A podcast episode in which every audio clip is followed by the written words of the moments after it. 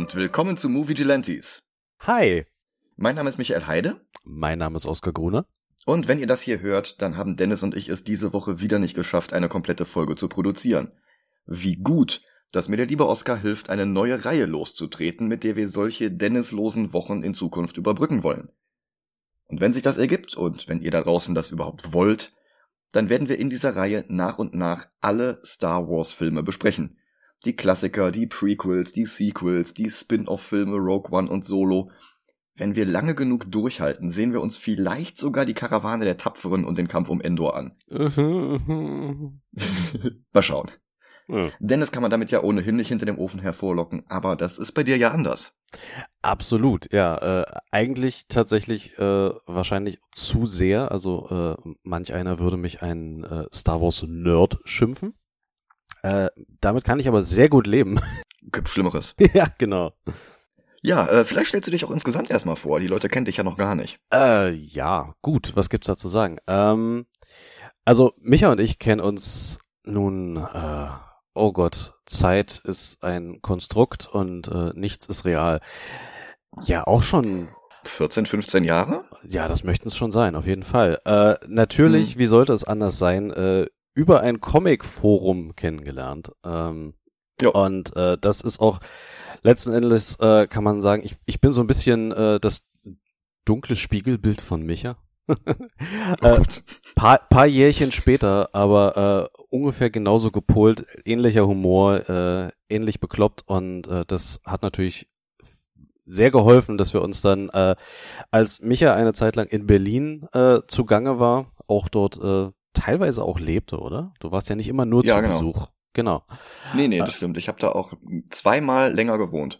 Richtig. Und äh, ich komme daher und äh, deswegen hat sich das äh, angeboten, dass man sich dann auch mal trifft, was ja äh, gerade damals äh, in den frühen 2000ern war das so ein Ding so, oh, Leute, die man im Internet kennengelernt hat, auch treffen? wow. Ja. Und wenn man dann nicht zerstückelt äh, wurde oder irgendwie äh, in diesen zerstückelten Teilen irgendwo hin verkauft wurde, dann hat man tatsächlich oft auch äh, Freunde fürs Leben gewonnen und so auch hier mit Micha und mir. Und genau. äh, das ist es eigentlich. Genau. Ähm, ich gehe mal davon aus, mich kennt ihr mittlerweile alle von den bisherigen Folgen. Falls dem nicht so ist und das eure erste Episode Movie Delantis ist, dann willkommen an Bord. Ich bin Micha. Ich hab äh, einen Comicladen, eine Tochter und diesen Podcast. Und normalerweise bespreche ich zusammen mit Dennis Kautz jede Woche einen anderen Film und für gewöhnlich sind das alles Comic-Verfilmungen. Ganz egal ob Live-Action oder real, ganz egal ob die Vorlage aus Amerika stammt, Europa oder Japan. Und wir ranken dann alles in einer riesigen Liste vom besten bis zum schlechtesten Platz. Und für das Star Wars Franchise werden wir halt jetzt einfach eine neue Liste anfangen. Aber Spoilerwarnung, Groß was zu ranken gibt's dann natürlich noch gar nicht. Am Ende dieser Episode wird dann nur ein einziger Film draufstehen. Und zwar der von 1977. Bei Star Wars gibt's ja durchaus mehrere Möglichkeiten, wo man anfangen kann, denn die Reihenfolge, in der die Filme gedreht wurden, sind ja nicht die, in der sie spielen. Und das liegt in erster Linie an George Lucas. Der hatte nach der Dystopie THX 1138 und dem für fünf Oscars nominierten Coming-of-Age-Drama American Graffiti mit der Arbeit an seinem dritten Film angefangen. Das war ungefähr 73. Es sollte ein Science-Fiction-Epos werden, so wie die Flash Gordon Serials seiner Kindheit, aber eben zeitgemäßer für ein 70er-Jahre-Publikum. Tatsächlich hatte er sogar versucht, die Rechte an Flash Gordon zu bekommen, aber vergeblich, also dachte er sich ein Ersatzuniversum mit Jedi Bendu und Wills und was nicht allem aus. Gleichzeitig war er sehr inspiriert von äußerst europäischer Fantasy, äußerst amerikanischen Western und äußerst japanischen Samurai-Filmen. Insbesondere Akira Kurosawas Die verborgene Festung. Später erzählte er immer wieder, dass er von Anfang an vorhatte, mindestens zwei Trilogien zu drehen und dass alle sechs Filme schon akribisch durchgeplant wären – aber tatsächlich sind seine frühen Drehbuchentwürfe zu diesem ersten Film dermaßen oft umgeschrieben worden. Also selbst beim Dreh noch und spätere Enthüllungen über die Backstory sind extrem widersprüchlich zu dem, was Lukas im ersten Film noch an Fakten präsentiert. Darum fällt es mir schwer, das zu glauben. Dieses äh, Episode 4 über dem Titel Crawl, das ist auch erst beim Re-Release als Empire Strikes Back in die Kinos kam, vor den Film montiert worden. Ursprünglich stand da nicht Episode 4. Lucas wollte wohl damals schon Episode 4 drüber schreiben und Fox hat ihm das verboten, aber das war wohl, weil er dieses Serial Feeling erzeugen wollte, dass du halt quasi bei Flash Gordon nicht die erste Episode mitkriegst, sondern irgendwann mittendrin reinkommst, aber dann genauso abgeholt wirst wie alle anderen und dann halt einfach die Geschichte kriegst. Diese Prequels, die er dann 25 Jahre später drehte, die ähm, waren da, glaube ich, wirklich noch nicht ansatzweise geplant gewesen. Nee. Also er hatte, äh, also klar, ganz sicher weiß das keiner und äh, wir natürlich viel, noch viel weniger, aber es ist, es ist eigentlich ein offenes Geheimnis, dass er da ziemlich äh, revisionistisch an die ganze Sache rangegangen ist und sich da seine hm. eigene. Legende ein bisschen zusammenbastelt. Ja, den Eindruck habe ich nämlich auch. Aber mit der Hilfe von befreundeten FilmemacherInnen, die alle bereitwillig ihren Input gaben, nahm der Film dann endlich Form an. Dazu gehörten Spielberg, Coppola, Brian De Palma und das Ehepaar Willard Hike und Gloria Katz, das ein Jahrzehnt später Howard the Duck drehte, den haben wir schon im regulären Podcast besprochen.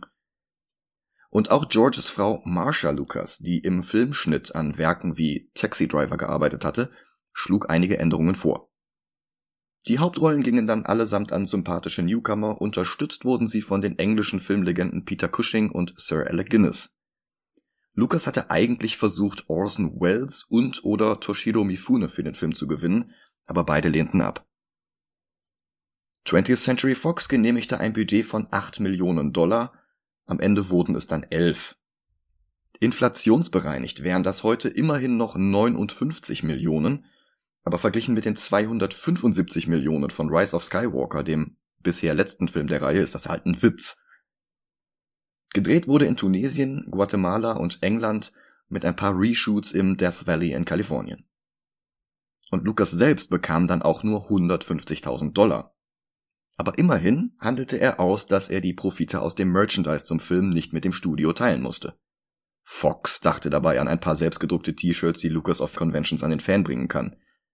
Aber dass alleine Kenner von 1978 bis 1985 über 300 Millionen Actionfiguren verkaufen würde, hatte halt echt niemand vorhergesehen.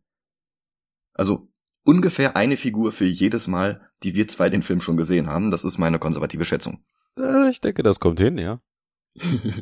ja, dann würde ich sagen, machen wir trotzdem einmal mehr draus, damit wir auch ausführlich drüber reden können. Sehr gern. Bis gleich. Bis gleich.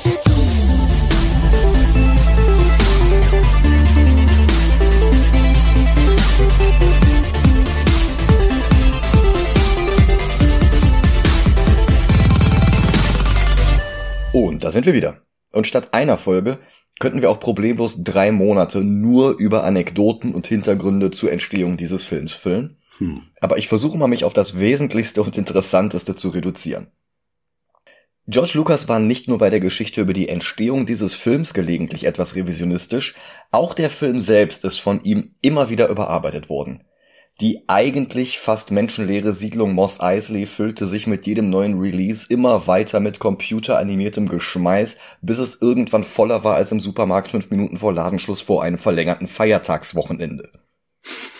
Greedo schoss irgendwann nicht nur dank der MPAA auf einen ungelenk ausweichenden Han Solo, sondern warf ihm auch vorher noch das Wort McClunky an den Kopf. Das ist huttisch für ich mach dich platt. Apropos huttisch, ein sehr hässlicher CGI-Jabber wurde nachträglich auch noch in eine eigentlich zurecht gelöschte Szene eingebaut, die eigentlich mit einem menschlichen Schauspieler gedreht worden war, bevor Lukas darauf hingewiesen wurde, dass es völlig reicht, wenn wir über die Dialoge mit anderen Figuren von Han Solos Schulden erfahren. Wir müssen seinen Gläubiger nicht erst noch in einer langatmigen Szene kennenlernen, die den Plot ins Stocken geraten lässt. Was ich sagen will, es gibt unfassbar viele Änderungen.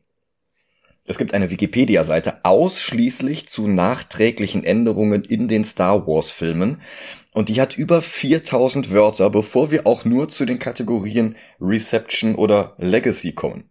Und Notes und References habe ich dabei natürlich auch nicht mitgezählt.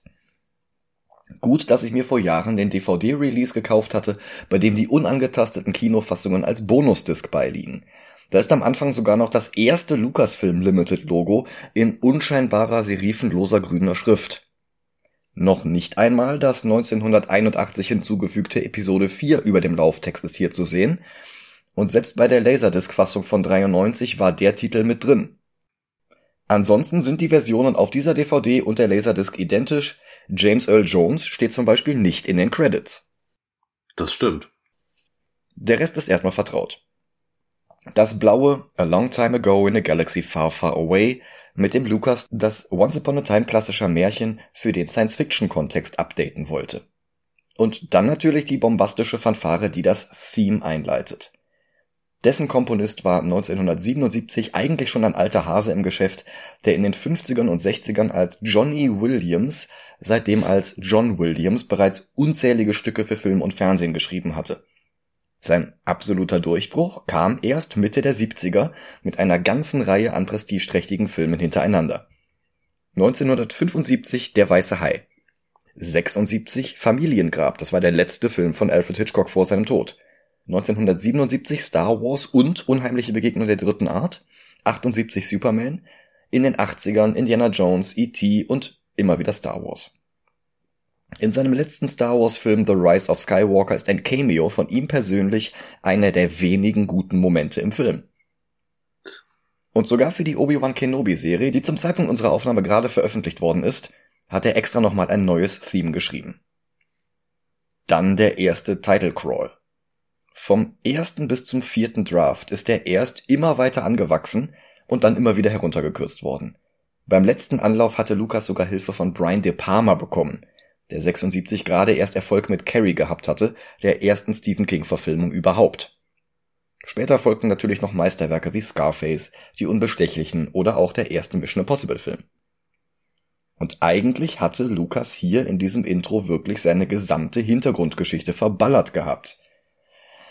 Allerdings stimmte die zu keinem Zeitpunkt mit der Handlung der Prequel-Filme überein. Auch die Namen hatten eine lange Geschichte an Änderungen durchlaufen. Die Jedi hießen ursprünglich Dai Nogas und waren nichts weiter als die Leibgarde des Weltraumkönigs. Und oh Gott, ja. Ja, ja, das war halt wirklich Märchen im Weltall. Also Flash Gordon. Ja, in gar nicht mal so spannend tatsächlich.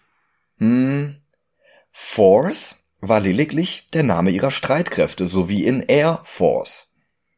Und ihre Gegner waren eine Kriegersekte bekannt als die Legionen von Leto. Klingt wie ein Dorf in Brandenburg. Sind wahrscheinlich auch ähnlich drauf. Äh, möglich. Dann erfuhr Lukas, dass das Genre japanischer Filme, die in der Vergangenheit spielten, eine eigene Bezeichnung hatte. Also quasi das japanische Wort für Historiendrama. Jidaigeki. Und das setzte sich auch genauso zusammen wie im Deutschen. Drama oder Bühnenstück ist im Japanischen Geki und der Begriff für Historie ist der für ein anderes Zeitalter und das ist Jedi. Mhm. Das blieb bei Lukas hängen. Aus Jedi wurde Jedi und so waren die Jedi Bendu und später die Jedi Knights geboren. Aber abgesehen davon, dass die Namen von Konzepten und Individuen mit jedem neuen Draft des Drehbuchs noch mehrfach abgeändert wurde, der Rest wurde es auch. Und das einzige, was auch nach allen Änderungen an Hintergrundgeschichte mit den Prequels übereinstimmt, ist, dass es Sith gab, die die Jedi Knights beinahe vollständig ausgelöscht haben. Dann beginnt der eigentliche Film. Die Tantive 4, ein Raumschiff der Rebellen, wird verfolgt von einem gigantisch wirkenden Sternenzerstörer. It's only a model. Aber es gibt uns direkt nach der Es war einmal Texttafel ein erstes Gefühl von den Dimensionen dieser Geschichte. Wir haben die Rebellen mit einem einigermaßen coolen Blockadebrecher der Korvettklasse und dann werden sie verfolgt und beschossen von einem gegnerischen Schiff und das hört und hört und hört nicht auf. Sorry, aber eine Szene, die, glaube ich, ikonischer kaum sein kann und die natürlich vor allem in Spaceballs, aber auch sonst so oft und immer wieder zitiert wird oder wurde.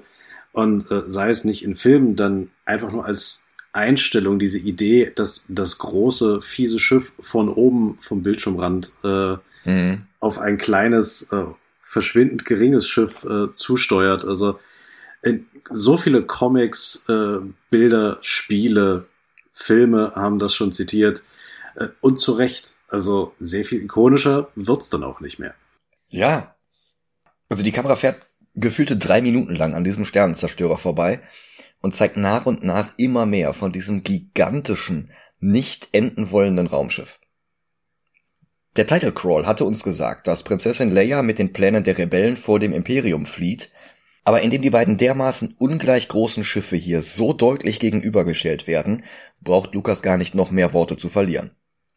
Außerdem waren so lange Kamerafahrten bei Science-Fiction-Filmen damals in. 2001 A Space Odyssey hatte das schon 68 gemacht und 79 gesellte sich der erste Star Trek Kinofilm dazu. Die Rebellen werden dann auch schnell von ihren Verfolgern eingeholt und geentert. Stormtrooper liefern sich ein Feuergefecht an Bord des Rebellenschiffs. In dem ganzen Tumult können zwei Droiden entkommen. Bei den beiden hatte sich Lukas von zwei Bauern in Kurosawas Die verborgene Festung inspirieren lassen. Tahei und Matashichi, die ähnlich unverhofft mitten in den Plot reinstolpern. Man sagt auch immer wieder, die beiden seien durch Stan und Ollie beeinflusst gewesen, allerdings habe ich dazu kein Zitat von George Lucas selbst gefunden. Zwischendurch hätten sie mal zwei Beamte sein sollen, aber recht bald wurden sie zu den Druiden, wie wir sie hier sehen. Und sie sind die ersten, die wir sehen, sobald Lucas von einem Treffer auf der Außenseite der Tantive-4 auf das Beben im Inneren des Schiffes schneidet. Und sie sind im letzten Frame des Bilds, bevor der Nachspann einsetzt. Und alle Charaktere, die im Laufe des restlichen Films eingeführt werden, lernen wir entweder aus der Perspektive der Droiden kennen oder aus der Perspektive von Figuren, auf die die Droiden vorher gestoßen waren. R2 ist am Ende sogar wirklich dabei, wenn Luke den entscheidenden Treffer landet, der den Todesstern vernichtet. Also dieser rote Faden, den die Droiden bilden, erdet die fantastische Märchenhandlung trotz des gleichermaßen fantastischen Science-Fiction-Settings. Und R2D2 kennen die meisten Kinder mittlerweile schon, bevor sie das erste Mal auch nur eine Minute der Filme gesehen haben. Der von Schauspieler Kenny Baker gesteuerte blau-weiße rollende Eimer ist einfach zu sympathisch designt. Der Name R2D2 stammt aus einer Unterhaltung im Schneideraum von American Graffiti. Soundeditor Walter Murch hatte damals Real 2 Dialogue 2 so abgekürzt, also Rolle 2 Dialog 2. Das blieb bei Lukas hängen und er nannte einen der Druiden so. Im Deutschen wurde daraus R2D2, weil das Lippensynchron danach vertont werden konnte als R2D2.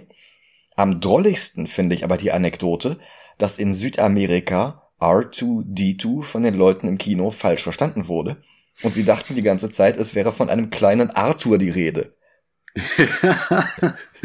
das zieht sich bis heute durch und es äh, hat eigentlich dazu geführt, dass er teilweise auch einfach nur Arthur genannt wird. Weil, ja. naja.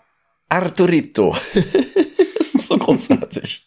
Wo der Name C3PO herkommt, ist nicht belegt, auch wenn sich hartnäckig die Geschichte hält, dass ein Postamt in George Lucas Heimatstadt für den Bezirk C3 verantwortlich gewesen sein soll. Und aus C3 Post Office wurde dann angeblich C3PO. Allerdings habe ich nicht finden können, dass Lucas die Geschichte jemals als wahr abgesegnet hätte. Sagt mir auch nichts. Ja. Aber eine andere Erklärung habe ich halt gar nicht gefunden. Oh, wer weiß. Vielleicht wird ja. daraus noch eine komplette Serie, wenn sie ihn mal wieder ranlassen.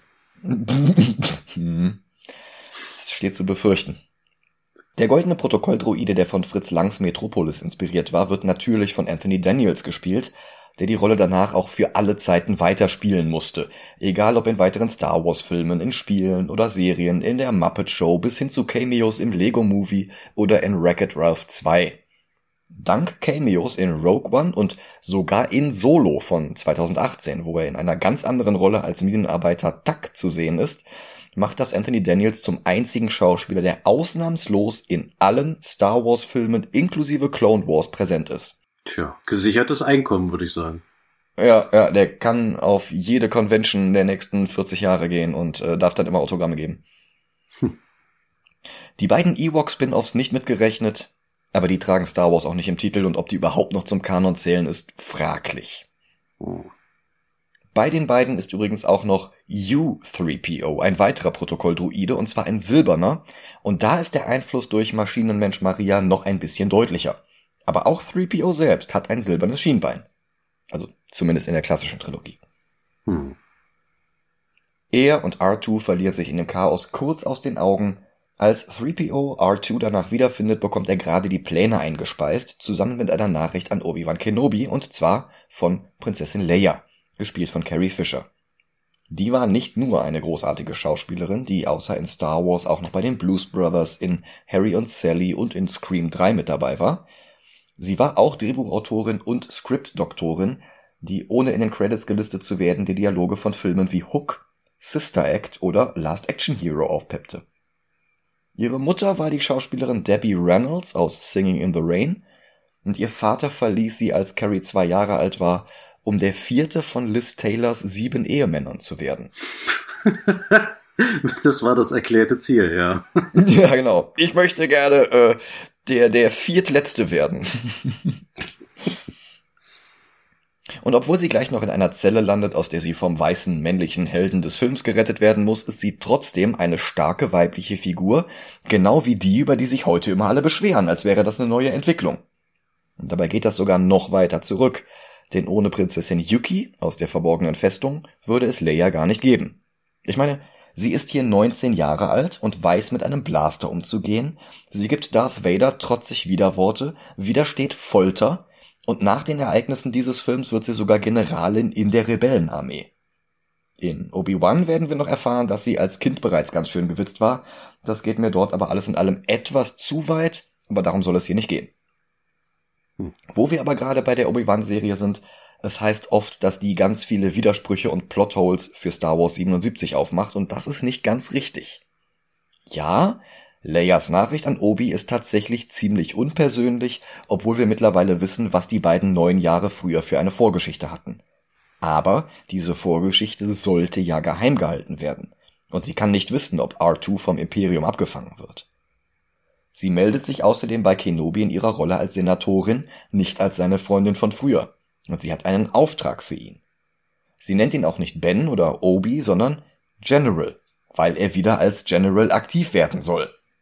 Und I regret that I am unable to present my father's request in person ist sehr förmlich formuliert, bei einer Nachricht an einen geheimen Mentor aus Kindertagen aber auch nicht komplett fehl am Platz. Und wo dieser Regret herkommt, dafür haben wir halt jetzt Kontext.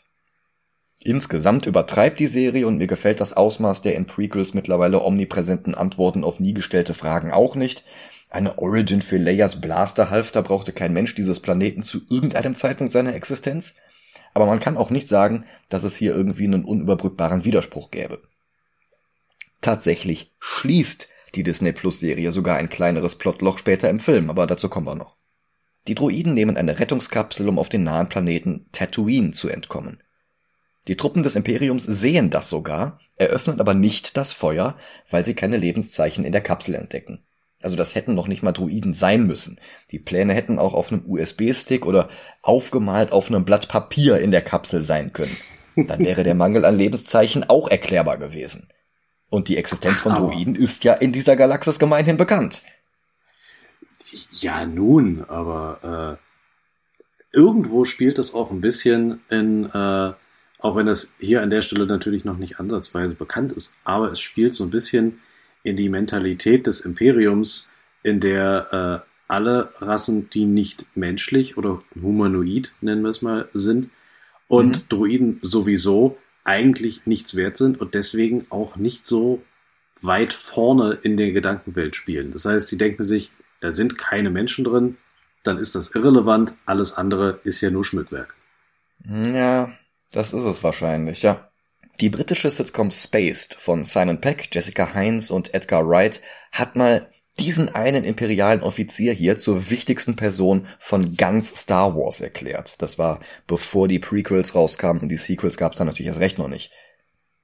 Wenn der nicht entschieden hätte, die Kapsel zu verschonen, wären die Droiden nie bei Luke gelandet, die Pläne nie bei General Dodonna, Han Solo hätte sich nie den Rebellen angeschlossen, der Todesstern wäre nie zerstört worden, Vader wäre nie zur hellen Seite der Macht zurückgekehrt und der Imperator würde bis weit hinter die Sequel-Trilogie über die Galaxis herrschen. Aber das Imperium hat keinen einzigen Schuss auf die Droiden abgefeuert, und so landen die beiden unversehrt auf dem Wüstenplaneten unter ihnen. Darth Vader ist bisher nur etwas steif durch die Gänge gestiefelt auf der Suche nach Leia, der Diplomatin auf diesem angeblich diplomatischen Schiff.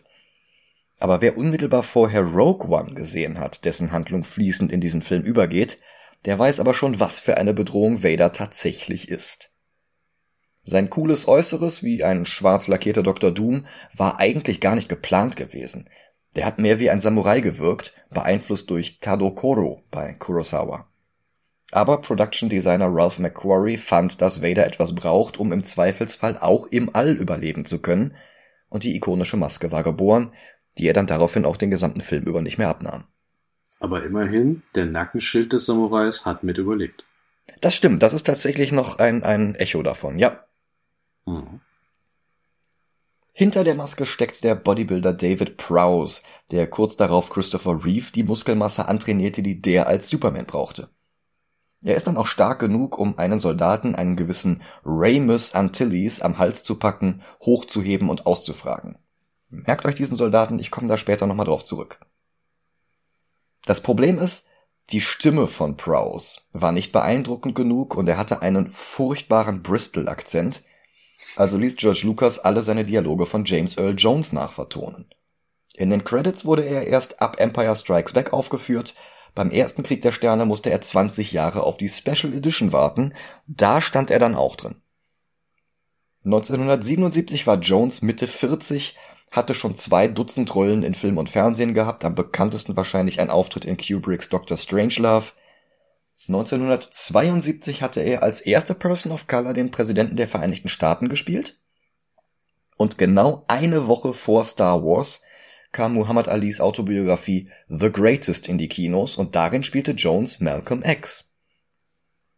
Aber nach Star Wars war seine markante Stimme, aber auch sein souveränes Auftreten viel gefragter als vorher, und er spielte weitere Schurken wie Thulsa Doom im ersten Conan, aber auch gute und weise Könige wie in Prinz von Zamunda oder im König der Löwen.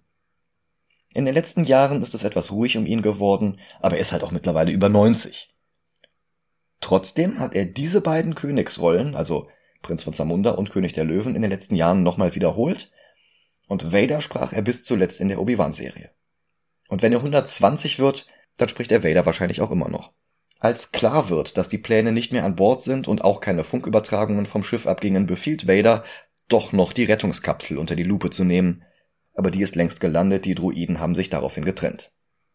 Aber das Schicksal hat noch einiges mit ihnen vor, und so werden beide unabhängig voneinander von ein paar koboldhaften Schrotthändlern eingesammelt, den Jawas. Die Kennerfiguren von den Jungs waren die unbeliebtesten der gesamten Reihe, vor allem zu Beginn, als ihre Kutten noch aus Plastik waren. Später bekamen sie dann Stoffmäntel, damit sie nicht ganz so billig wirkten, und interessant wurde es dann erst, als die Kinder von damals, als Erwachsene, das Geld hatten, ihre Sammlungen aus den späten 70ern zu vervollständigen. Da waren die damals geschmähten Figuren dann plötzlich verzweifelt gesucht. Je nach Zustand, der von der Action Figure Authority mit einem sogenannten AFA-Grading festgehalten wird, werden heute für Original-Vinyl-Jawas Hunderte und in Originalverpackung mit Blaster sogar Tausende von Dollars verlangt. Mhm. Teurer werden nur Figuren, die nie den Weg in die amerikanischen Kinderzimmer finden konnten. Exklusiv in Brasilien verkaufte Nebenfiguren aus dem Droids-Cartoon oder Prototypen wie ein Boba Fett mit Sprungfeder im Raketenwerfer oder Varianten von Vader und Obi-Wan, bei denen sich das teleskopartige Lichtschwert im Arm gleich zweimal ausziehen lässt. Weil ein anderer Druide während des Verkaufsgespräches eine Fehlfunktion hat, werden R2 und 3PO als Paar verkauft an den Moisture Farmer Owen Lars. Sein Neffe Luke soll die beiden gründlich säubern, dabei wollte der doch zur Toshi Station und Power Converter besorgen. Luke hat Glück, dass er nicht den Nachnamen seines Ziehvaters annehmen musste, so wie es seiner Schwester ergangen ist, dann würde er nämlich Luke Lars heißen. Oh, ich meine, die skandinavisch blonden Haare dafür hat er ja. Ja, stimmt, aber es ist halt nicht so klangvoll wie Luke Skywalker.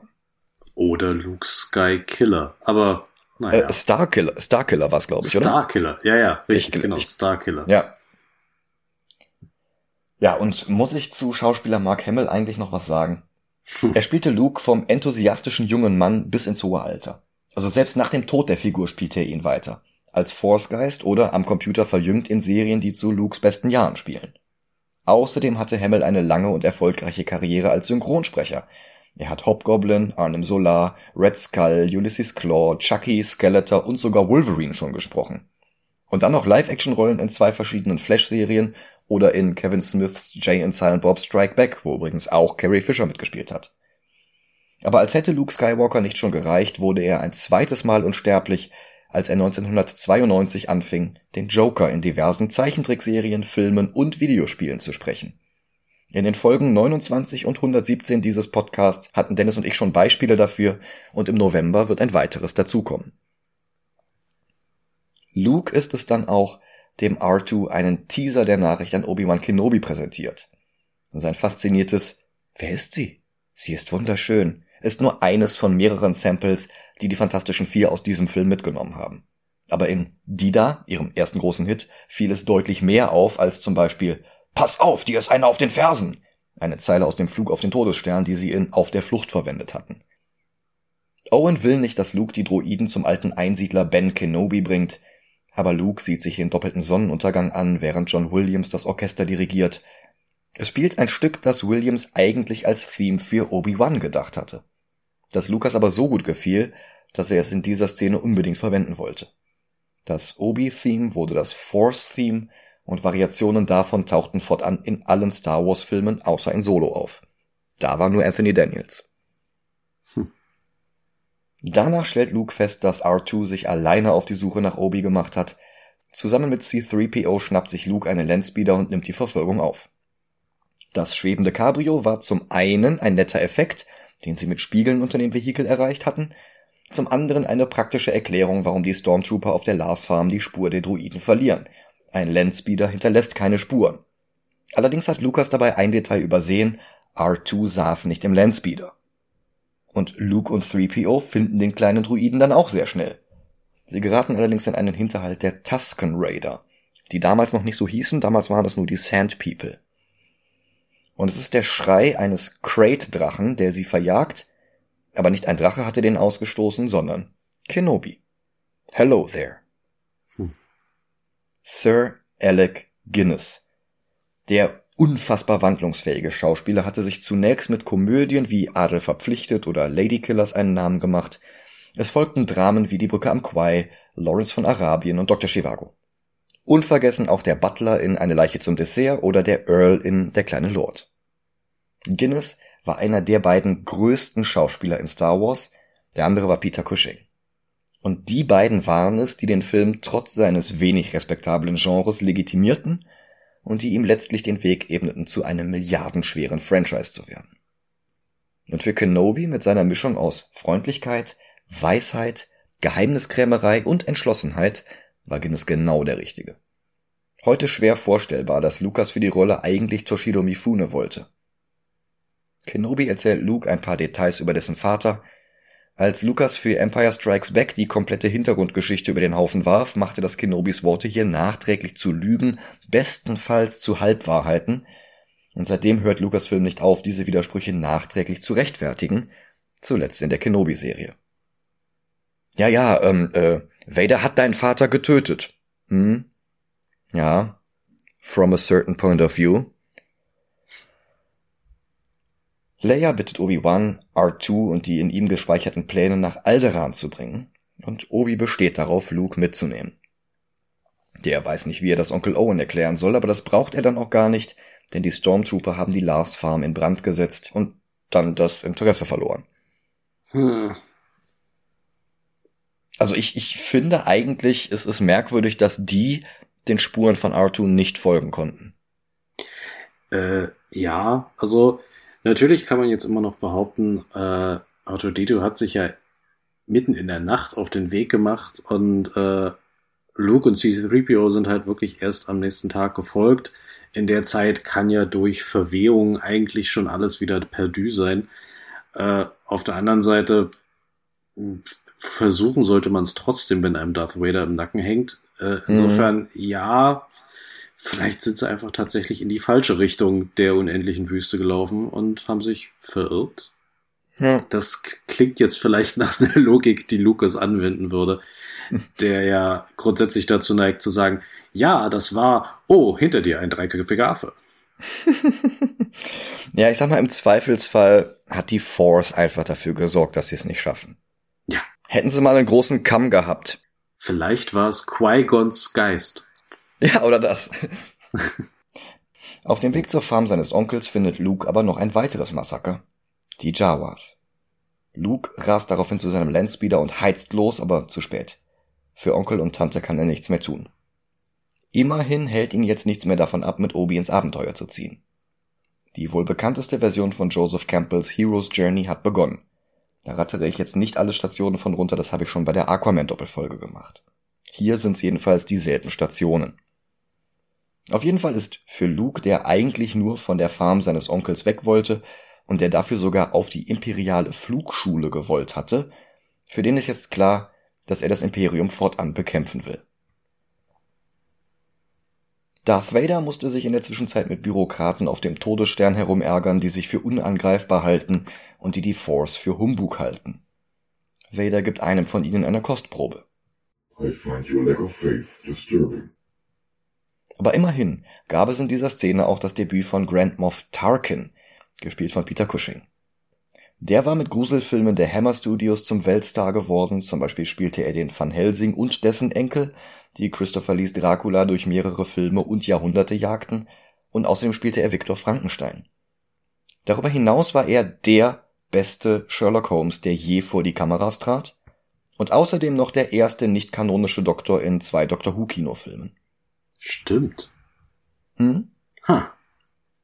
Und als wären die Uniformen der imperialen Offiziere noch nicht faschistisch genug, sehen wir in dieser Szene auch, dass die Führungsriege auf dem Todesstern ausschließlich aus weißen Männern besteht, was bei dem Überfluss an Alienspezies halt nochmal mehr aussagt, als es das auf der Erde tun würde. Also, Siehe Thra mein Punkt zur Rettungskapsel. Ja, genau. Also Thrandoshana oder Duros mögen Kopfgeldjäger werden, aber Karriere beim Imperium machen ausschließlich weiße Menschen. Und eigentlich auch nur weiße Männer, bis in den Sequels Gwendolyn Christie dem Imperium beitritt. Die muss allerdings dafür auch die ganze Zeit einen Helm aufhaben, damit man sie dann trotzdem im Zweifel noch für einen Mann halten kann. Ja, ja, guter Punkt. Luke, Obi und die beiden Druiden erreichen den Raumhafen Moss Eisley oder wie Obi es nennt, a wretched hive of scum and villainy. Auf dem Weg zur Cantina, wo Obi einen Piloten zu finden hofft, benutzt er den Jedi Mind Trick, um ein paar Stormtrooper davon zu überzeugen, dass das gar nicht die Druiden sind, die sie suchen. Und dass sie seine Papiere auch gar nicht zu sehen brauchen. Die Macht hat großen Einfluss auf die geistig Schwachen, was auch erklärt, warum wir zwei solche Fans des Franchises sind. so ehrlich musstest du jetzt nicht sein. In der Kantina gibt es den Kaiser aller Ohrwürmer, performt von der Jizz-Kapelle Frigrin Dan and the Modal Nodes. Außerdem ist hier alles voll von den unterschiedlichsten Alienrassen. Und es war diese Vielseitigkeit, die zum einen den Eindruck eines gigantischen Universums voller grotesker Ausprägungen der Evolution erweckte und zum anderen extrem viele Actionfiguren ermöglichte, mit denen sich George Lucas ein gigantisches Anwesen finanzieren konnte. Die Skywalker Ranch. Gleichzeitig Firmensitz von Skywalker Sound und Lucasfilm Games alias LucasArts, solange es die noch gab. Ja. Also hier sind Werwölfe, Teufel und, und alles mögliche andere. Schneckenköpfe. Mhm. Ja, und in dieser Szene ist Star Wars dann auch kein japanischer Samurai-Film mehr, sondern ein klarer Western. Das hier ist ein Saloon. Ein Barkeeper mit amerikanischem Akzent, steckbrieflich gesuchte Schwerverbrecher wie Dr. Evasan und Ponda Baba und zwei hübsche Damen, über die sich später unzählige Gerüchte rankten. Im Skript waren sie als Space Girls gelistet, später bekamen sie erst den Namen Tonica Sisters und dann entstand eine absurde Eigendynamik. Beim Versuch wirklich jeder Figur, die mal für zwei Frames im Bild ist, eine offizielle, ausführliche Hintergrundgeschichte zu geben, wurden die Tonica Sisters nämlich hin und wieder als Zwillinge bezeichnet. Das Problem ist, dass irgendwem anders dann auffiel, dass die beiden Schauspielerinnen sich dafür aber gar nicht ähnlich genug sahen und auch unterschiedlich groß waren. Die Lösung? Die Damen stellten sich als die Söldnerinnen Shada Dukal und Carolee Dulin heraus, die sich innerhalb der Welt des Films bloß als die Tonica Sisters ausgaben, um von Tatooine wegzukommen, und natürlich sind die echten Tonica Sisters auch Zwillinge. Sexworkerinnen waren sie übrigens nicht, auch wenn das bis heute manchmal behauptet wird, zum Beispiel als Begründung dafür, dass sie nie eigene Actionfiguren bekommen haben. Also zumindest nicht welche, die größer sind als im Maßstab der Micro Machines Playsets. Mittlerweile ist rausgekommen, Lucasfilm hatte offenbar einfach die Verträge verschlampt, in denen die Schauspielerinnen der beiden die Rechte an ihrem Äußeren an Lucasfilm abtraten. Und als die beiden dann von sich aus auf Lucasfilm zugingen und neue Verträge unterzeichneten, war das Interesse an Figuren allgemein bereits abgeflaut. Bis heute gibt es immer wieder Fankampagnen, die beiden endlich als Figuren nachzureichen, aber es ist fraglich, ob das jemals passieren wird. Es werden ständig neue Filme mit neuen Alienrassen und neuen Figuren gedreht, neue Serien. Irgendwie scheinen die zwei nie weit oben auf der Prioritätenliste zu stehen. Ach, also für mich ist dieses Interesse auch eigentlich nichts weiter als ein Meme, was schön am Leben gehalten wird. Ich glaube, so ein ehrliches Interesse an den beiden Figuren haben die wenigsten Leute. Ich sag mal, das sind die einzigen, die hier in der Kantina noch fehlen. Wenn du wirklich den kompletten Film nachspielen willst mit allen Figuren, dann bräuchtest du die eigentlich. Ja gut, dann äh, Meme Lords und äh, OCD geplagte äh, Spielfanatiker. Nein, also es ist natürlich äh, allein der Tatsache geschuldet, dass äh, ich glaube kaum ein Franchise eine eine so energische Sammelleidenschaft gefördert hat. Äh, allein vor dem Hintergrund muss man sagen, ja klar, natürlich wird es Leute geben, die einfach alles andere unter dieser Sonne schon haben und jetzt mhm. eben die beiden unbedingt brauchen, damit ihr Leben einen Sinn hat. äh, also, äh, more power to them. Ich, es sei jedem gegönnt, äh, die so kompletteste Sammlung wie nur irgend möglich zu haben. Gotta catch them all und so. Aber mich persönlich lassen die beiden doch arg kalt. Also ich brauche die auch nicht, aber die Nachfrage würde bestehen. Zwei der Halunken in der Kneipe fangen Streit an und Obi-Wan trennt einem von ihnen sauber den Arm ab. Die Band im Hintergrund setzt kurz aus, wie der klassische Klavierspieler in Western, und dann fängt das Stück von vorne an. Dann der Auftritt von Han Solo, dem Outlaw und Ganzlinger dieses Westerns, komplett mit cooler Lucky Luke Weste und locker sitzendem Finger am Abzug seiner Pistole. Schauspieler Harrison Ford hatte vorher schon eine kleine Rolle in American Graffiti, dem letzten Film von George Lucas vor Star Wars gehabt, weswegen Lucas ihn eigentlich gar nicht für Star Wars in Erwägung gezogen hatte. Er wollte sich keinen Kader an Stammschauspielern zurechtlegen, mit denen er immer wieder zusammenarbeitete. Aber als die letzten fünf Kandidaten für Luke und die letzten fünf Kandidatinnen für Leia in Szenen mit Han gescreentestet werden sollten, hatte er nur vier Hans. Und darum ging es nicht auf. Wer die vier waren, ist bis heute übrigens nicht bekannt. Vielleicht war einer davon Gruber? Gruber? Ach, Hans Gruber. Oh, ja. In diesem Podcast müssen schlechte Witze sein. Sofern muss ich Dennis vertreten. Das ist richtig. Lukas nutzte Ford als Platzhalter nur für das Casting der anderen, aber Ford überzeugte damit seiner trockenen, coolen Art alle im Umfeld von Lukas, bloß den selbst nicht, und schließlich ließ sich Lukas dann auch noch überreden. Ford fasste das später zusammen als Lukas musste erst alle anderen männlichen Schauspieler im Alter von 7 bis 35 Jahren ausschließen, bevor er ihn als Hahn castete. Als es dann ein paar Jahre später darum ging, einen Indiana Jones zu finden, wollte Lucas Ford zunächst schon wieder nicht nehmen, aber wir wissen alle, wie die Geschichte ausging. An der Seite von Hahn ist sein treuer Co-Pilot Chewbacca der Wookie. Unter dessen Fellmaske steckt der 2,16 Meter Hühne Peter Mayhew. Han feilt mit Obi-Wan, der Luke's Landspeeder verkaufen muss, um Han bezahlen zu können. In der Zeit bekommt Han Besuch von Kopfgeldjäger Greedo. Dem wurde nach Abschluss der Dreharbeiten ein komplett neuer Dialog gegeben, um die Szene zu ersetzen, in der Han jetzt auch noch seinem Gläubiger Jabba the Hutt begegnet. Also ließ Lucas Greedos Worte durch eine Aliensprache ersetzen und untertitelte dann einfach mit den gewünschten neuen Sätzen. Hahn erschießt den Kopfgeldjäger und macht sich aus dem Staub. Das zeigt, wie hart und unerbittlich der Schmuggler hier noch ist, bevor ihn die weiteren Erlebnisse, die Erkenntnis, dass es die Macht wirklich gibt, aber vor allen Dingen der Einfluss von Leia nach und nach läutern. Also das war schon ein sehr effektiver Kontrast zu später. Das stimmt. Aber ich bin aber persönlich immer noch fest davon überzeugt, dass äh, die Untertitel Greedo stark zensiert haben und der eigentlich einfach nur eine Unflätigkeit nach der anderen abgefeuert hat, bis es Hand zu viel wurde. ja, eine ähnliche Theorie gibt es ja auch zu R2D2. Da bin ich fest von überzeugt. Da muss alles weggepiepst werden, was der sagt. Als dann die Special Edition rauskam, 20 Jahre später, hat die MPAA, also die Motion Picture Association of America, sich beschwert, dass das zu brutal ist und dass das äh, kein Film ist, den man Kindern zeigen könnte. Da müsste man schon irgendwie das Ganze in Notwehr umdeklarieren. Naja, und seitdem fummelt Lukas immer weiter an der Szene herum. Zuletzt wurde McClunky als äh, mhm.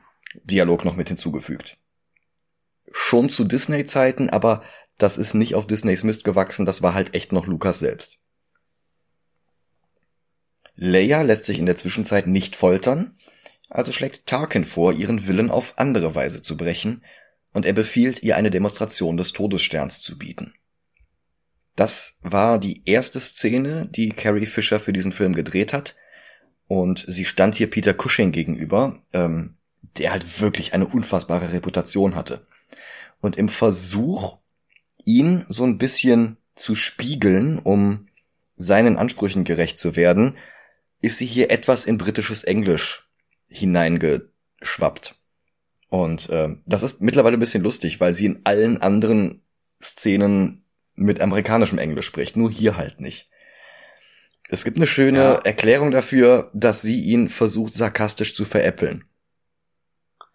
Ja, ich habe auch äh, eine andere Theorie gehört, dass, äh, dass ich letzten Endes ist es natürlich alles, da kann man sich jetzt denken, was man will, aber ich finde es einen ganz schönen Headcanon, äh, dass sie aus Reflex in, und das ist ja eine Tatsache, dass äh, der Großteil der britisch-englisch sprechenden äh, Figuren eben imperiale Offiziere oder zumindest im, dem Imperium äh, angehörige Leute sind, mhm. äh, was dazu geführt hat, dass man einfach äh, fest davon ausgeht, naja, britisches Englisch ist halt die, der Imperiumsdialekt und sie als Senatorin verfällt halt aus Reflex, wenn sie ihm gegenübersteht, in diesen Imperiumsdialekt sozusagen Work Speech on und dann mhm. äh, der amerikanische Dialekt ist die private Sprache. Äh, fällt natürlich dann spätestens bei Obi-Wan ziemlich auseinander, die Theorie. Äh, ja, finde ich, ist aber ein netter Gedanke. Ja, durchaus, ja. Obi und Luke haben den Speeder verkauft und kehren zu Han Solo zurück. Allerdings werden sie dabei von einem Spion verfolgt, der sie umgehend an die Stormtrooper verzinkt. Es kommt zu einer Western-inspirierten Schießerei, bevor unsere Helden mit dem Millennium Falcon fliehen. Der hatte erst völlig anders aussehen sollen, aber die Serie Space 1999 hatte ein Schiff, das dem ursprünglichen Falcon-Design zu ähnlich sah woraufhin Lucas ein neues Schiff entwerfen ließ, das ihn an einen fliegenden Hamburger erinnerte. Das ursprüngliche Design ging allerdings nicht verloren, sondern wurde stattdessen für die Tantive 4 benutzt, das war Leias Diplomatenschiff am Anfang des Films. Das Hamburger-Design hingegen wurde zum Kronjuwel unzähliger Kinderzimmer. Der Falcon tauchte in allen Episoden von 5 bis 9 auf, und in Solo erfahren wir sogar, wie Hahn zum Besitzer des Schiffes wurde, und warum er behauptet, den Kessel Run in 12 Parsecs geschafft zu haben, obwohl Parsecs eine Längenangabe ist und keine Zeiteinheit. Das ist so wie, ich hab den Marathonlauf in 20 Kilometern geschafft. Ja gut. Wie ja gut. Also, äh, Marathon ist festgelegt als, was war's, 64 Kilometer? Deswegen, aber wenn du das in 20 hinkriegst, also erstmal äh, Hut ab für die Raumzeitkrümmung. 42, Entschuldigung. Ja, also weniger als die Hälfte mit 20, deswegen Respekt. Das ist Mogeln. Ja, na und? Das ist Physik. naja, wie gesagt, da kümmern wir uns drum, wenn wir uns, wenn wir irgendwann mal über Solo sprechen sollten. Mhm. Selbst nach Verlassen des Orbit von Tatooine werden sie immer noch von imperialen Truppen verfolgt. Hahn hängt sie im Hyperraum ab und die Szene, in der er die Lichtmauer durchbricht, ist auch heute noch beeindruckend. Unter Androhung, dass der Todesstern Alderan vernichten könnte, den Planeten, auf dem Leia aufgewachsen ist, gibt sie die Position der Rebellenbasis preis. Tarkin lässt Alderan trotzdem zerstören. Den Tod des gesamten Planeten spürt Obi-Wan bis in den Hyperraum. Aber Leia hat gelogen. Die Basis, die sie Tarkin genannt hat, ist längst verlassen. Das ist übrigens Dantooine. Den Planeten sehen wir dann im Spiel Knights of the Old Republic. Mhm. Luke trainiert mit dem Lichtschwert seines Vaters. Han bezweifelt die Existenz der Macht. Und die Droiden spielen gegen Chewbacca Dejarik, eine Art Schach oder noch treffender Archon, auf einem holographischen Spielfeld. Dafür waren zehn Figuren entworfen worden, im fertigen Film sind aber nur acht davon gelandet. In Solo sehen wir die übrigen beiden und erfahren auch, warum sie nicht bis zu den Ereignissen hier überstanden haben. Sie sind einfach Chewbaccas Jähzorn zum Opfer gefallen. Derselbe Jähzorn, der C3PO jetzt auf die neue Strategie bringt, den Wookie gewinnen zu lassen. Als der Falcon da ankommt, wo bis vor ein paar Minuten Alderan war, ist dort kein Planet mehr, nur ein paar imperiale TIE Fighter. Deren Rückzugsort scheint auf den ersten Blick ein Mond zu sein, aber that's no moon. It's a space station. Der Todesstern. Er zieht den Falcon mit einem Traktorstrahl an Bord.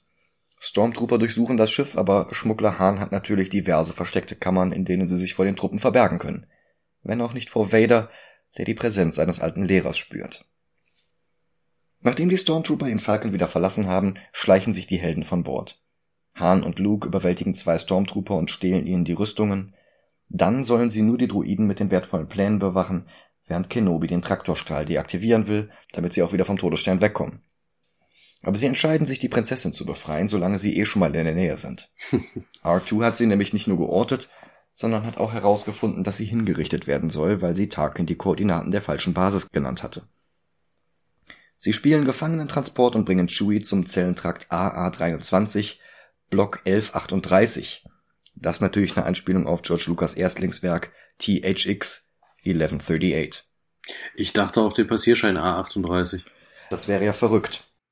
Oh. Touché. Bei den Zellen angekommen gibt es eine weitere Schießerei. Danach splittet sich die Party weiter auf. Luke befreit die Prinzessin, während Han die Stellung im Kontrollraum hält. Leia hält Luke für etwas kurz für einen Stormtrooper. Er antwortet mit, mein Name ist Guybrush Threepwood, ein mächtiger Pirat oder so ähnlich. I'm Luke Skywalker, I'm here to rescue you. Dann sagt er Leia, dass er zusammen mit Ben Kenobi da ist. Und hier schließt sich dank dessen Disney Plus Serie ein Plothole. Denn Leia, die einen Hilferuf an General Obi-Wan Kenobi geschickt hatte, kann nicht nur etwas mit dem Namen Ben anfangen, sie freut sich sogar ihn zu hören. So sehr, dass sie später mal ihr Kind so nennt. Leider wird sie nicht mehr mit ihrem alten Freund wieder vereint werden. Aber äh, der also ein, ein weiterer Aspekt ist auch die Tatsache, dass er Ben sagt und eben nicht Obi-Wan, sagt ihr wiederum, dass sie er ihn tatsächlich kennt und nicht einfach nur die Nachricht abgehört hat. Stimmt. Auch guter Punkt, ja. Hm. Sie ballert Luke und Hahn kompetent den Weg frei, sie fliehen über die Müllpresse und fallen dort fast einem Tentakelmonster zum Opfer. Also in solchen Momenten kommt halt doch nochmal durch, dass Lukas eigentlich Flash Gordon drehen wollte. Aber er benutzt denselben Trick wie sein Freund Steven Spielberg beim Weißen Hai. Er zeigt das Monster so wenig wie möglich, damit unser Gehirn glaubwürdigere Effekte erzeugen kann, als Industrial Light and Magic es gekonnt hätte. Das Ergebnis ist erstaunlich wirkungsvoll und die Szene wirkt um einiges weniger billig, als sie tatsächlich ist. Doch es kommt noch schlimmer, die Müllpresse wird aktiviert. Passiert es eigentlich so selten, dass sich in der Zwischenzeit Tentakelmonster hier einnisten können? Oder ist die Presse so ineffizient, dass das Monster den Vorgang regelmäßig überlebt? Ich glaube, äh, der Gedanke war mal, dass das, was da gepresst wird, nur die obere Schicht eines noch viel größeren Müllhaufens ist und dieser Tentakelfreund sich einfach, sobald die losgeht, drunter verzieht, was natürlich muss man erstmal können, äh, sich da durch den ganzen Müll zu graben. Aber ja, also ich glaube, dass eine beliebte Theorie ist, dass die Presse nicht den gesamten Raum presst, sondern nur den oberen Teil. Ja, das, ja gut. Theoretisch müssten unsere Freunde hier eigentlich nur lange genug die Luft anhalten und tauchen, bis die Presse wieder auseinandergeht. Aber naja, da ist halt, wie gesagt, das Tentakelmonster. Hm. Ja, naja gut. Leia, Luke und Han ist die Antwort egal, effizient genug. Für sie dürfte das Ding auf jeden Fall sein.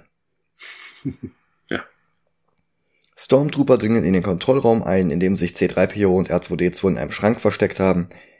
Einer der Trooper stößt sich den Kopf an der Türe, eigentlich nur ein nettes Easter Egg für aufmerksame Fans, aber Lucas hat in späteren Versionen des Films noch einen Soundeffekt hinzugefügt, um es offensichtlicher zu machen.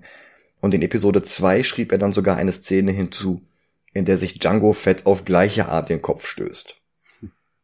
Die Droiden schaffen es trotzdem, sich mit der Ausrede zur Wartungsabteilung zu müssen, von den Stormtroopern wegzubewegen, und R2 verbindet sich mit einer Schnittstelle des Todessterns, um die Müllpresse zu stoppen und die Tür zu öffnen. 3PO hört die Triumphschreie von Luke und hält sie für Todesqualen.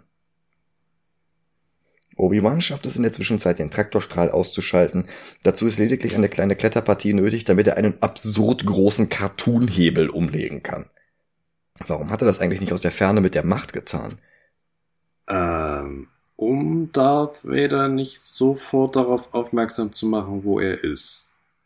Also, eine Minute später kommen einfach ein paar Stormtrooper in der Nähe vorbei und anstatt sich einfach versteckt zu halten, nutzt er dann die Macht ein, um sie abzulenken. Also. Äh, guck, hinter dir, ein dreiköpfiger Affe. Leia und die Jungs liefern sich in der Zwischenzeit noch ein paar Schusswechsel mit Stormtroopern, die alle daneben schießen. Geburtsstunde einer Legende, aber das ergibt durchaus Sinn, also zumindest in diesem Film. Unsere Helden haben hingegen Zielwasser getrunken. Luke trifft Kadett W17H37M, der in einen architektonisch fragwürdigen, aber dramatischen Abgrund stürzt. Was sagst du? W17H37M? aber auch Obi trifft jetzt auf Gegenwehr. Darth Vader, der sich freut, seinem alten Meister endlich überlegen zu sein. Das letzte Mal, als sie sich trafen, war er das noch nicht. Auch hier kein Widerspruch zur Disney Plus Serie. Aber das letzte Mal hatte Obi-Wan auch noch nicht von Qui-Gon gelernt, wie man nach dem Tod zum Forcegeist wird. Und als Obi erkennt, dass der herannahende Luke kurz davor ist, sich in Gefahr zu bringen, um Obi zu retten, da lässt der sich lieber von Darth Vader niederstrecken. Sein Mantel und sein Lichtschwert fallen zu Boden Vader tritt sicherheitshalber trotzdem nochmal mit dem Fuß nach, aber keine Spur von Obi. Nur seine Stimme ertönt in Lukes Kopf. Run, Luke, run. Obi-Wan, von dem wir mittlerweile wissen, dass er Luke während dessen Kindheit auf der Farm besucht hat, war vielleicht so etwas wie Lukes Onkel? Sein Onkel Ben sozusagen? Oh. Luke flieht mit Han, Leia und den Droiden ohne den Traktorstrahl kann der Millennium Falcon jetzt auch wieder losfliegen. Allerdings müssen Luke und Han, inspiriert von Howard Hawks Film Air Force, jetzt erstmal die Geschütztürme bedienen, weil einige TIE Fighter die Prinzessin offenbar nicht kampflos aufgeben wollen. Und einen Kampf sollen sie bekommen. Und es wird erneut überraschend einfach. Han und Luke schießen sie alle ab, bloß der Todesstern selbst muss noch ein bisschen warten. Zunächst geht es nach Yavin zur eigentlichen Rebellenbasis und zu General Dodonna, der mit den Plänen in R2 endlich einen Angriffsplan erstellen kann. Es gibt da einen ganz kleinen Lüftungsschacht, der auf völlig unpraktikable Weise mit dem Reaktor verbunden ist, so dass ein präziser Treffer die komplette Station one-hitten kann. Fast so, als habe der Architekt Galen Erso bewusst eine heimliche Schwachstelle eingebaut. hm. Aber jetzt erfahren wir, warum alle Stormtrooper daneben geschossen haben und warum der Falcon so einfach fliehen konnte. Es war, um Prinzessin Leia zu verfolgen und die Basis der Rebellen zu finden. Und der Todesstern bringt sich in Position, um die Basis und alle Rebellen darin auf einen Schlag zu vernichten.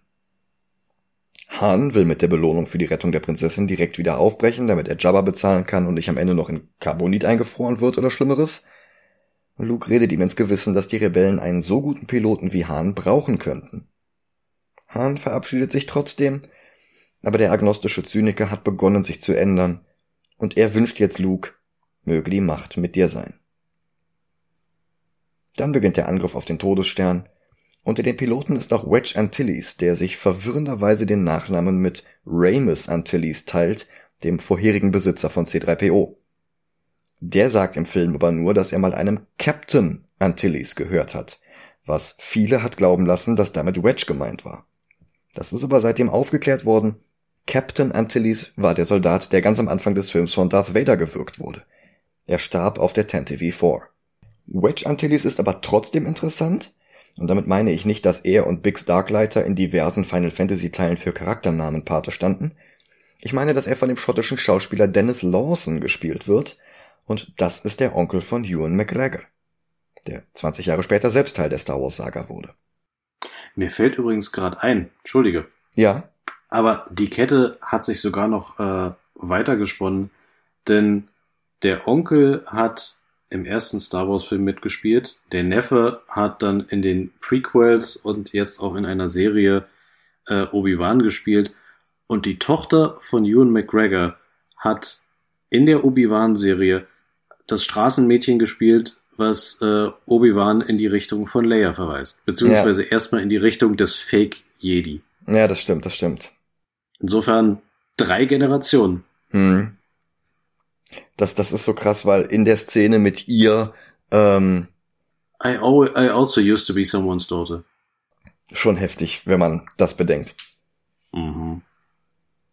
Die X-Wing-Flotte sollte eigentlich aufgeteilt werden in ein Blue-Team und ein Gold-Team, aber das Blau führte zu Problemen mit dem Chroma-Key-Verfahren vor einem Blue-Screen, also wurde Blue in Red geändert. Rogue One erklärt beinahe 40 Jahre später, was aus dem Blue-Team wurde. Auch ein Teil des Red-Teams ist Porkins, gespielt von William Hootkins. Der einzige Schauspieler, der in diesem Film und in Flash Gordon von 1980 mitspielte. Spätere Star Wars Filme hatten dann aber auch Brian Blessed und Max von Sydow im Cast. Hootkins war außerdem in Jäger des verlorenen Schatzes, in Superman 4 und in Batman 89. Und als würde das alles noch nicht reichen, war er dann auch noch in Eternal Darkness Sanity's Requiem. Da spricht er Maximilian Roivers, den Vorfahren der Protagonistin Alex. Jeder, der das Spiel mehr als einmal gestartet hat, dürfte sich an das Zitat erinnern. May the rats eat your eyes! I am now lost to your cause. The darkness is coming. das war Hootkins. Das war Porkins. Oh Ich kann es nicht mehr hören. Ich habe diesen Fakt noch nirgendwo als Trivia gesehen. Also man muss echt schon Hootkins gesamte IMDb-Filmografie durchgucken, bevor man darauf stößt. Wie bist du darauf gekommen? Ich habe Hootkins gesamte IMDb-Filmografie durchgeguckt. Ah, ja, fair. Die Luftschlacht selbst basiert auf Filmaufnahmen aus dem Zweiten Weltkrieg. Die Manöver der echten Flieger wurden dann mit Raumschiffmodellen nachgestellt. Darum sieht das auch alles so glaubwürdig aus. Das Red Team wird allerdings der Reihe nach aufgerieben und dann taucht auch noch Vader selbst mit einem besonderen TIE Fighter auf und eröffnet das Feuer auf Luke. Aber Überraschung, Han Solo kommt zurück und hält Luke den Schurken vom Hals. Luke hört auf Obi-Wans Stimme und schießt nicht mit elektronischen Hilfen, sondern verlässt sich auf die Force. Und mit einem One-in-a-Million-Treffer wie im Film The Dam Busters zerstört er den Todesstern. Vaders TIE Fighter trudelt ins All, damit er auch im nächsten Film noch mitspielen darf. Prinzessin Leia gibt Luke und Han Medaillen. Seitdem haben sich mehrere Autoren damit überschlagen, Chewbacca auch eine zu geben, so dass er in Rise of Skywalker seine gefühlt fünfte bekommt. Ähm, am besten fand ich die Erklärung aus den Marvel Comics, die den Film hier adaptiert haben. Die haben halt gesagt, natürlich hat Chewbacca auch eine bekommen, aber der musste sich seine selbst anziehen, weil Prinzessin Leia einfach nicht groß genug war, um dem Wookie eine um den Hals zu hängen. Ja, und Wookies sind natürlich zu stolz, um sich hinzuknien. Ja, natürlich. Und eine Trittleiter in der Szene wäre ein bisschen albern gewesen. Vielleicht hätte man sie einfach so wie Han in der Special Edition über den Schwanz von Jabba gehoben wurde, einfach einmal kurz einen Meter nach oben schnellen lassen sollen. Ja, aber fliegen so, lernt sie so leider erst ein paar Filme später. ja, gut. Ja, das musste sie erst noch lernen, das stimmt. Ja. Ja, und dann setzt der Nachspann ein. Ein atemberaubender Film, der 1977 in Deutschland 78 voll den Zeitgeist traf. Und dabei wollte ihn erst kaum ein Kino zeigen. Fox musste ohne Witz letzten Endes illegale Erpressermethoden benutzen und Kinos einen Paketdeal aufdrücken. Wollten die Betreiber die Verfilmung des immens erfolgreichen Romans The Other Side of Midnight mit Susan Sarandon zeigen, dann mussten sie sich vorher diesen komischen Raumschifffilm ans Bein binden, von dem niemals jemand gehört hatte und den auch bestimmt niemand sehen wollte. Obwohl sämtliche Test-Screenings den Erfolg bereits vorhersagten, aber dazu mussten die Leute den Film halt auch erstmal sehen. Die Kinos ließen sich sehr, sehr widerwillig darauf ein, obwohl schon kurz darauf niemand mehr von The Other Side of Midnight sprach. Fox zahlte wegen dieser unrechten Methoden eine Strafe von 25.000 Dollar. Naja, und dann wollten plötzlich doch, und dann wollten plötzlich doch alle in den Film. Und nochmal. Und nochmal. Es wurde der erfolgreichste Film der Welt, also zumindest bis er ein halbes Jahrzehnt später von E.T. überholt wurde. Aber E.T. hatte keine acht Sequel und Prequel, keine Spin-offs, keine Zeichentrick- und Live-Action-Serien. Die Actionfiguren zu E.T. waren freundlich ausgedrückt überschaubar und die miserable Videospielkarriere von E.T. wurde legendär und zwang Marktführer Atari in die Knie, während kaum ein Jahr ohne neue von Kritikern und Fans gefeierte Star Wars Spiele vergeht. Obwohl ich sagen muss, ich hatte das E.T.-Spiel in der Hand. Es hat mir nicht gehört, aber ich habe es tatsächlich mal, äh, also die Originalkassette hatte ich in der Hand, durfte ich auch mal kurz anspielen. Äh, und das ist schon gar nicht mal so gut. Mhm. Und Atari hat halt wirklich mehr Cartridges produziert, als es Konsolen gab, auf denen diese Cartridges liefen. Ja.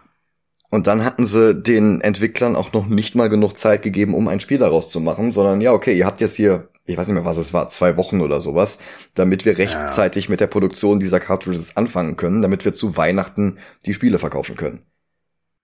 Sie haben damit aber eine, eine großartige urbane Legende gestartet, der äh, große E.T. Cartridge Friedhof in der Wüste. Äh, das war keine urbane äh, Legende, die haben den mittlerweile gefunden und ausgehoben. Ja, ja, aber das, gut, urbane Legende ist vielleicht das falsche Wort. Auf jeden Fall äh, war das dann so ein Underground-Ding, dass da wirklich gepilgert wurde und da haben Leute in allen möglichen Ecken und Enden versucht, äh, diese Cartridges auszugraben. Äh, das hat sich eine ganze Weile gezogen, bis es dann tatsächlich ausgehoben wurde. Ja, das stimmt. Bei Star Wars war das aber anders. Bei Star Wars hatte Kenner auch nicht genug Zeit, um diese ganzen Figuren zu produzieren, und die haben dann halt einfach leere Schachteln verkauft, damit man dann die Figur drei Monate nach Weihnachten zugeschickt bekam. Ja, der erste Pre-Order. Ja, und das hat halt funktioniert. Und es entstand ein Franchise, das bis heute unfassbar erfolgreich ist. Und alles begann damit, dass Lucas nicht Flash Gordon drehen durfte. Ich weiß nicht, wie die Welt aussehen würde, wenn er damals die Lizenz bekommen hätte. Wenn er einfach einen Flash Gordon Film gemacht hätte. Ich denke, wir können uns darauf einigen, dass der nicht im Ansatz, nicht mal im kleinen Finger so spannend und so fantasiebeflügelnd geworden wäre, wie das, was er dann tatsächlich drehen musste. Ja. Mit Sicherheit nicht. Ja, es ist, es ist schwierig, sich das vorzustellen. Es ist natürlich, äh, wie bei so unglaublich vielen äh, grandiosen Klassikern der Unterhaltungsgeschichte, also äh, ikonische Filme wie Alien, Ghostbusters, äh, Robocop und dergleichen mehr. Äh, Im Nachhinein äh, ist es ganz klar, das war eine Verkettung sehr vieler sehr glücklicher Zufälle, ja. die natürlich ein George Lucas, wie wir schon äh, ein paar Mal erwähnt haben, äh, immer wieder rückwärts äh, verdrehen wollte in, ja, ja, das war ja eigentlich alles total geplant und mhm. äh, das wollte ich von Anfang an und die Macht war nämlich mit mir. Ja. Äh, unterm Strich hat er einfach unglaublich viel Schwein gehabt. Ja. Wenn er Flash Gordon hätte drehen dürfen, dann gäbe es vermutlich heute nicht solche Blockbuster-Mentalität in Hollywood. Ja. Ich meine, klar, der Weiße Hai war zuerst da, aber der Weiße Hai alleine hätte, glaube ich, nicht dieses Umdenken in Hollywood erzeugen können. Nee. Der Weiße Ohne Hai hat angefangen, aber das mussten ja andere ja. dann noch fortführen. Und zugegeben, äh, war ganz praktisch, dass das alles aus erstmal aus derselben WG äh, aller mhm. Lucas, Spielberg, etc. pp. kam. Aber ja, klar, äh, der weiße Hai fängt an und dann geht's weiter. Womit? Natürlich mit Star Wars. Und dann kommt ein E.T. und dann zwischendurch hat man dann noch einen zweiten Star Wars. Und dann kommen andere Filme, da kommt natürlich auch noch die äh, Indiana Jones Filme und dann kam noch ein dritter Star Wars. Also äh, so ganz ohne Star Wars wäre da, glaube ich, recht bald die Luft raus gewesen. Ja. Ich denke, ohne Star Wars hätte es auch keinen Indiana Jones gegeben. Nicht in der Form, auf keinen Fall, ja. Indiana Jones war ja auch eine Verbeugung vor diesen Cliffhanger-Serials aus den Comics. Äh, aus, aus, aus den Kinos aus den 30ern und 40ern. Und ja. wenn der mit Flash Gordon auf die Nase gefallen wäre, und das wäre er ziemlich sicher, hm. dann wären sie nicht auf den Gedanken gekommen, das nochmal zu versuchen. Nee, und einen äh, Harrison Ford hätte es dann sowieso nicht gegeben, zumindest nicht in der Form. Der wäre dann wahrscheinlich immer noch äh, Zimmermann irgendwo am Arsch der Welt. Äh, naja, er hatte ja auch schon zwischen American Graffiti und Star Wars Filme gedreht. Apocalypse Now zum Beispiel. Ja, das, da das war er ja auch das drin. ist richtig, aber äh, ich denke, die Karriere, also vielleicht tue ich ihm da Unrecht. Mag sein. Aber ich glaube, dass Harrison Fords Karriere ohne Han Solo und Indiana Jones ganz anders gelaufen wäre. Ja, natürlich. Er wäre heute nicht dieser großartige Weltstar. Aber ich glaube, Zimmermann wäre er auch nicht geblieben. Hm. Irgendwo dazwischen. Wahrscheinlich. Oder er hätte dann noch so zwei, drei Dinger gedreht, die äh, zunehmend weniger Erfolg hatten. Dann äh, hätte er die Schnauze voll gehabt, denn die hat er ja eigentlich permanent. ja, das stimmt. Aber für äh, den komischen Weltraumquatsch und den komischen Schlapphutquatsch äh, steckt er dann natürlich auch so viel potenzielles äh, Hubschrauberbenzin in die Tasche, dass er sich das alles dann doch irgendwie noch antut. äh, das ich finde es lustig, dass der so über gewesen. solch ich finde das auch mal lustig, dass der über diese Filme ständig schimpft. Aber so ein, so ein, so ein Murks wie Hollywood Homicide, da hat er sich nie wieder oh. drüber geäußert. Vielleicht hat er gehofft, dass wir das auch alle vergessen haben. ja, möglich, möglich. Obwohl, also ich, ich will ihm jetzt auch äh, durchaus, also zum Beispiel äh, The Fugitive, ich weiß jetzt gerade nicht, wie der auf Deutsch heißt. Äh, auf der Flucht. Auf der Flucht, eben jener, genau. Da hm. hat er tatsächlich ziemlich abgeliefert. Und das jenseits eines Han Solos ja. und eines Indiana Jones. Also der kann was. So ist es nicht. Ja, ja, ähm, ähm, wie hieß denn, ähm, war das in Sachen Henry, wo er diesen kompletten Gedächtnisverlust hat und ja. das dann spielt, wo ja, er langsam wieder. Genau. Fantastisch. Also der, der kann halt wirklich was. Ja. Das ist halt nur die Frage, ob das genug Casting-Agenten gesehen hätten, wenn er nicht Han Solo gewesen wäre. Naja, nun muss man auch sagen, es haben sehr viel mehr Casting-Agenten und Leute gesehen als George Lucas am Anfang, wie du ja schon erwähnt hattest. Also äh, auch, auch das wieder ja, das ein Indiz dafür, dass George Lucas eigentlich von seinen äh, Freunden und äh, Mitverschwörern an den Haaren kreischend und strampelnd zum Erfolg gezerrt wurde. Ja, ja. Hm. Gut. Ähm, auf das Ranken können wir heute verzichten. Wir machen ja mit diesem Film eine neue Liste auf, damit wir den Filmen, die ich mit Dennis ranke, nicht in die Quere kommen. Und äh, ich Womit? finde, da reiht er sich auch in äh, großartige Gesellschaft ein, denn Star Wars Episode 4 ist meiner Meinung nach der Superman der Science-Fiction-Filme. Ja, könnte man so sagen, ja das, was der erste Superman, den ihr damals, äh, mit dem ihr damals den Podcast eröffnet habt, quasi offiziell, äh, ja. für Comicfilme ist, ist Star Wars in meinen Augen für Science Fiction. Und es gibt ja auch unfassbar viele Parallelen. Die sind ja nur mit einem Jahr Abstand zueinander rausgekommen. Die Produktion von Superman konnte ja dann schon den Erfolg von Star Wars sehen und hat dann dementsprechend noch die Produktion ein bisschen angepasst. Alleine, dass sie dann John Williams für das äh, Super Superman-Theme ähm, bekommen haben, das war ja eine Reaktion auf seinen Soundtrack für Star Wars. Und ein absoluter Glücksgriff. Absolut, ja. Ja gut, dann äh, Wie gesagt, bleibt David, jetzt David Prowse hat Christopher Reeve äh, trainiert. Stimmt, ja, also, also. Äh, das, das eine mündete ziemlich offensichtlich in das andere. Ähm, Oh Gott, das heißt, dass, wenn Lucas Flash Gordon gedreht hätte, hätte es auch Superman nicht in dieser Form gegeben. Oh Gott, ja, der, der Schmetterling würde dann ziemlich fies flattern, weil da hängt noch so einiges dran. Das Genre der Comic-Verfilmungen. Diesen Podcast Ohne hätte es nie gegeben. Ja, vielleicht würden wir dann jetzt Western besprechen oder so. Oh Gott. ja, oder wie bei Watchmen ähm, Piratengeschichten. Ja, da kommt dann wieder die Frage, was für Piratengeschichten? Eher so äh, äh, Johnny Depp oder eher so Taika Waititi? Äh, Cutthroat Island oder sowas? Ei. Ähm, Muppet Treasure Island. Großartiger Film. Lass ich nichts drauf ja. kommen. Nee, das, das, wollte ich auch gar nicht äh, kritisieren. Zu, zumal, also. Ich, ich wollte nur sagen, Tim es gibt Curry. sehr viele unterschiedliche. Ja, natürlich. ja, ist richtig. Also auch das Piratengenre als, als solches ist, ist breit gefächert. Die Goonies ist eine Piratengeschichte. Ja, klar. Insofern. Ist nicht falsch. Also.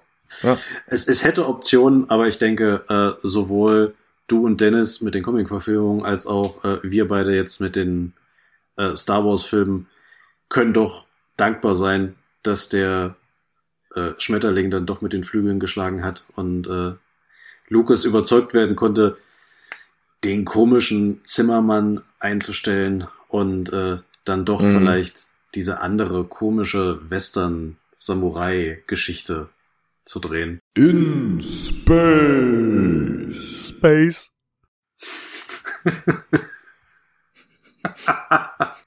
Ach, ich glaube, ich schneide da Dennis jetzt einfach rein. Mach das, mach das gern. Den, den, den, den kann ich auch nicht ersetzen. nee, sowieso nicht. Ja. Aber das war ja auch gar nicht der, der Plan. Korrekt. Ja, ähm, das ist ein gutes Stichwort. Ähm, Dennis hatte angekündigt, dass er nächste Woche wieder was aufnehmen kann. Ich guck aber erstmal, ob das klappt. Ich würde mal vorschlagen, wir produzieren einfach mal parallel eine Folge zum zurückschlagenden Imperium und dann schauen wir einfach, welche Folge zuerst fertig und zuerst veröffentlichbar ist. Ja, das klingt nach einem Plan. Und äh, nach hinten raus ist ja nun wirklich auch mehr als genug äh, Material angefallen, um eventuelle weitere Folgen zu füllen. Das stimmt.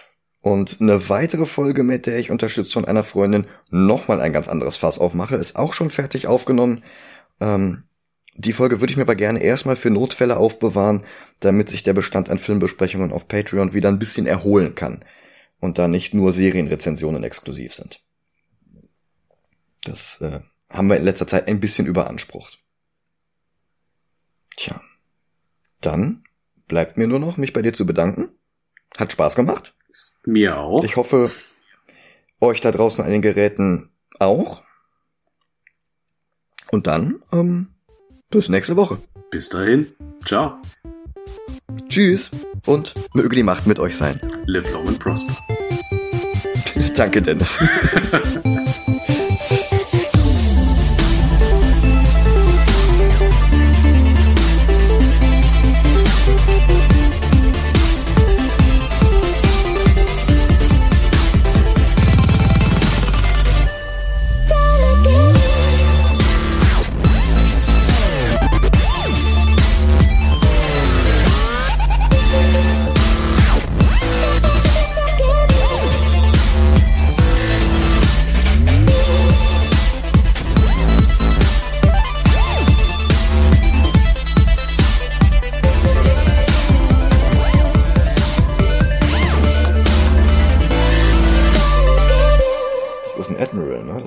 kein General. Ich glaube, ich habe am Anfang irgendwas von General Dodonna geschrieben.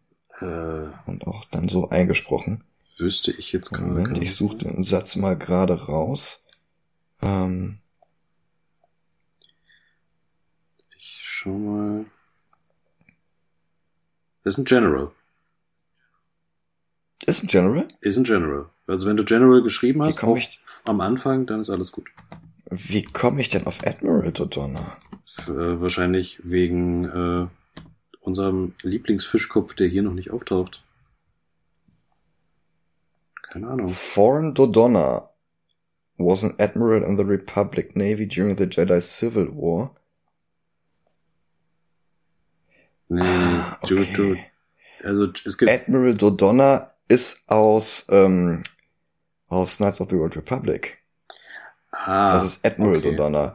Und General Dodonna ist dann der Typ in ähm, Episode 4. Korrekt, ja. Also hatte ich da doch richtig geschrieben und jetzt bloß hier in dem Absatz falsch. Na gut, dann, dann halt ja, gut, hier. Dann scroll ich wieder runter und sag einfach den Satz nochmal neu. Das ist ja dann. Na gut, zumindest haben wir jetzt was für nach dem Nachspann. ja, das stimmt.